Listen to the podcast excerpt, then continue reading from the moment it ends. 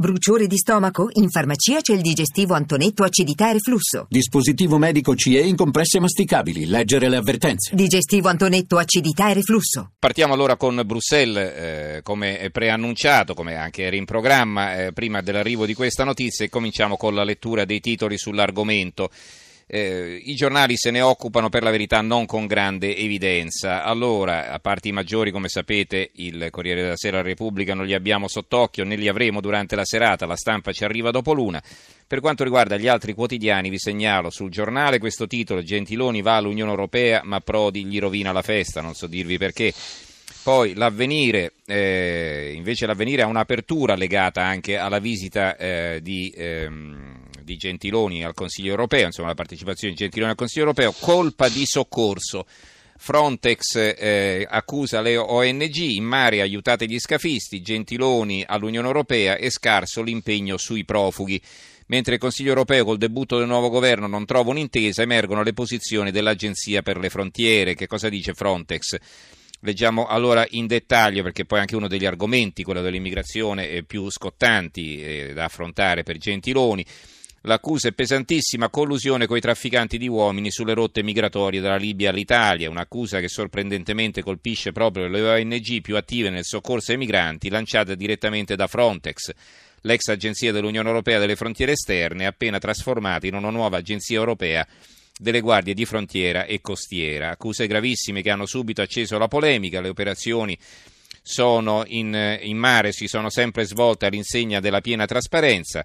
Risponde Moas, al suo debutto come Presidente del Consiglio in Europa Paolo Gentiloni si è detto insoddisfatto per lo scarso impegno comune sui migranti. Poi eh, l'unità Prodi Amaro, questa Unione Europea non conta più nulla, un titoletto a una colonna di taglio basso.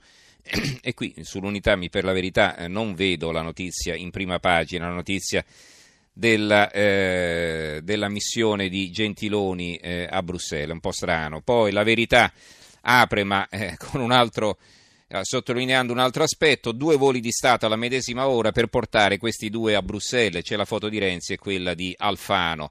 Ore 7.30 decolla l'aereo di Gentiloni, ore 7.30 decolla l'aereo di Alfano. Il governo debutta con un inutile spreco, il Premier ci è costato 50.000 euro, il ministro degli esteri altri 20.000. Risultato del vertice il solito nulla, ma almeno i loro colleghi europei si servono dei jet di linea. Il mattino, eh, migranti, le armi spuntate, un commento di Carlo Nordio, ma insomma qui abbiamo veramente tre righe, anzi due righe e mezzo in prima pagina, quindi non ve le leggo.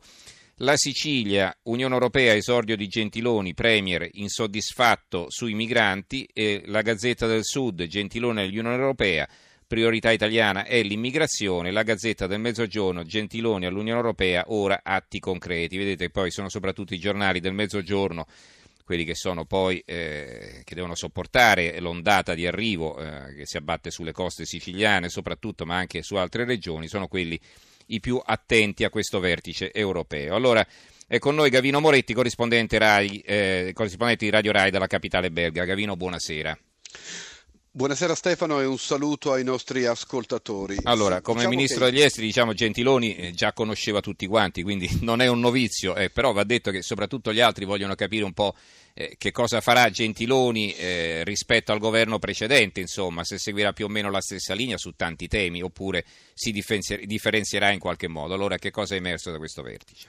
Ma intanto diciamo che l'accoglienza è stata positiva nei confronti di Gentiloni perché appunto era conosciuto, si era occupato anche di argomenti di cui si è parlato oggi come eh, il Migration Compact, Gentiloni era stato in una missione in Mali, Niger, conosceva insomma questa nuova teoria che si sta cercando di applicare dall'Europa verso l'Africa, cioè di investire di più nei paesi da cui partono i flussi migratori per impedire che vengano continuamente migranti in cerca non solo in fuga dalla guerra, ma anche giustamente in cerca di fortuna migliore, i cosiddetti migranti economici, che poi non sono altro che persone che cercano un lavoro o una situazione economica migliore rispetto a quella che hanno in casa. Ebbene, il Migration Compact oggi si è firmato un altro accordo a Bruxelles con il presidente del Niger eh, impegna l'Unione Europea, in particolare oggi Italia, Germania, Francia e Spagna, a investire di più proprio in Niger, da cui passano migliaia di migranti ogni anno e da quando questo accordo si è sviluppato, ad esempio dal Niger i flussi sono calati. È un po' la filosofia che Juncker aveva riassunto con una frase, il Presidente della Commissione Europea, quando aveva detto qualche settimana fa se l'Europa non va in Africa, l'Africa verrà in Europa, quindi un'esigenza non più rinviabile quella di investire in Africa. Invece non c'è stato accordo assolutamente, le posizioni restano molto distanti sulla cosiddetta relocation, cioè sul redistribuire all'interno dei paesi dell'Unione Europea quei migranti che invece hanno diritto d'asilo perché fuggono da una guerra, come il caso della Siria o dell'Eritrea. Qui c'è un'opposizione forte dei paesi dell'ex Est Europa, Ungheria, Polonia, Repubblica Ceca e Slovacchia. Anche oggi non c'è stato un avvicinamento delle posizioni, Gentiloni l'ho detto, ha detto rimaniamo insoddisfatti per quanto è emerso da questo vertice. Eh, per trovare un compromesso alla fine si è deciso di darsi un ulteriore tempo, e cioè fino al 30 giugno, cioè tutta la presidenza eh, guidata da Malta, il semestre a guida maltese che inizia a gennaio, per trovare un accordo. Si vedrà se eh, l'intesa che non è riuscita ad andare in porto con la presidenza slovacca riuscirà invece a trovare una mediazione attraverso un paese che invece vive il problema dei migranti come appunto Malta. Allora, per quanto riguarda invece i nostri conti pubblici, no? allora, la Commissione europea aveva mantenuto un profilo basso nelle ultime settimane perché c'era il referendum, poi bisognava approvare la legge di stabilità e poi è anche caduto il governo. Adesso però i nodi verranno al pettine. Sì, diciamo che è finito questo periodo di sospensione di cui noi abbiamo beneficiato a un certo punto quando nei pareri della Commissione il 16 novembre si è detto eh, l'Italia è a rischio di non conformità rispetto agli impegni presi col patto di stabilità, però lasciamo del tempo, eh, chiediamo un aggiustamento sui conti ma anche una messa sotto controllo del debito pubblico, su questo ci pronunceremo più in là e la data era stata fissata al 5 dicembre, cioè all'indomani del referendum. Ora, dopo il referendum, ci sono state immediatamente le dimissioni de, dell'ex premier Matteo Renzi e quindi si attendeva un governo nel pieno delle sue funzioni. Anche per questo il capo dello Stato Mattarella ha insistito per presentare subito in Europa un governo che avesse già avuto la fiducia.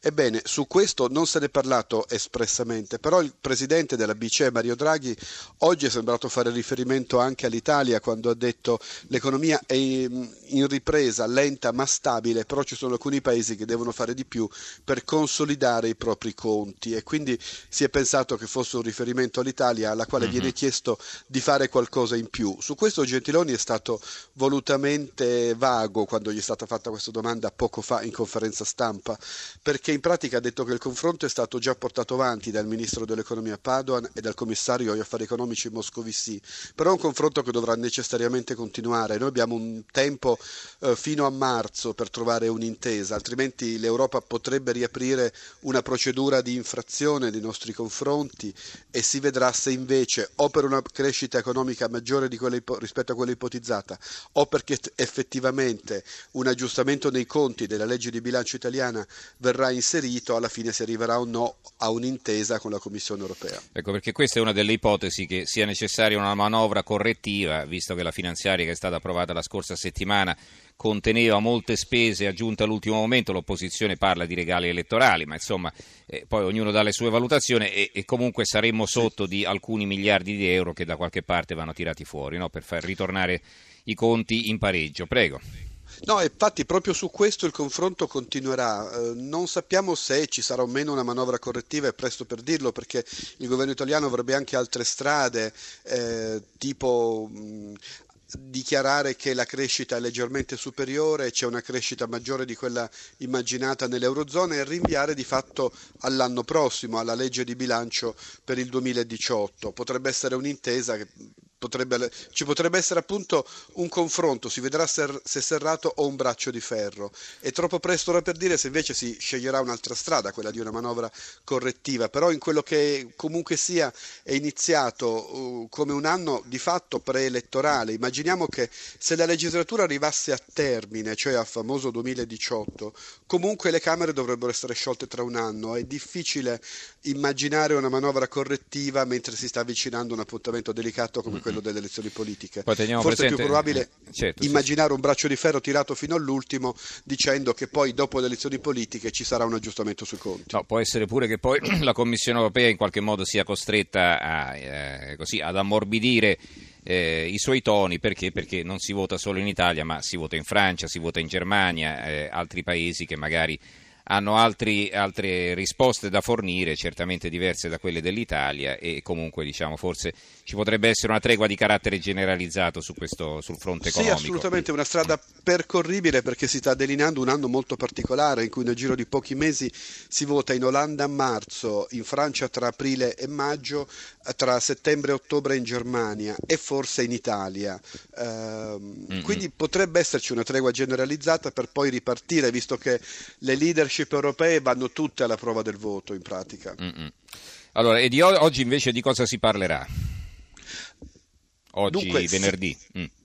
Dunque, il Consiglio europeo è terminato Ah, è è, Mm. è terminato perché Tusk ha scelto di tenerlo in un giorno solo, quindi è stata un po' Ah, una ecco. grande galoppata questa Mhm. giornata in cui però questa formula a mio avviso non sta funzionando molto bene. Tradizionalmente i Consigli europei si delineavano su due giorni lasciando anche tempo di tornare su alcune questioni rimaste aperte. Ora invece appunto vediamo che in un giorno solo sui migranti si è deciso di fatto di rinviare sulla riforma del diritto d'asilo.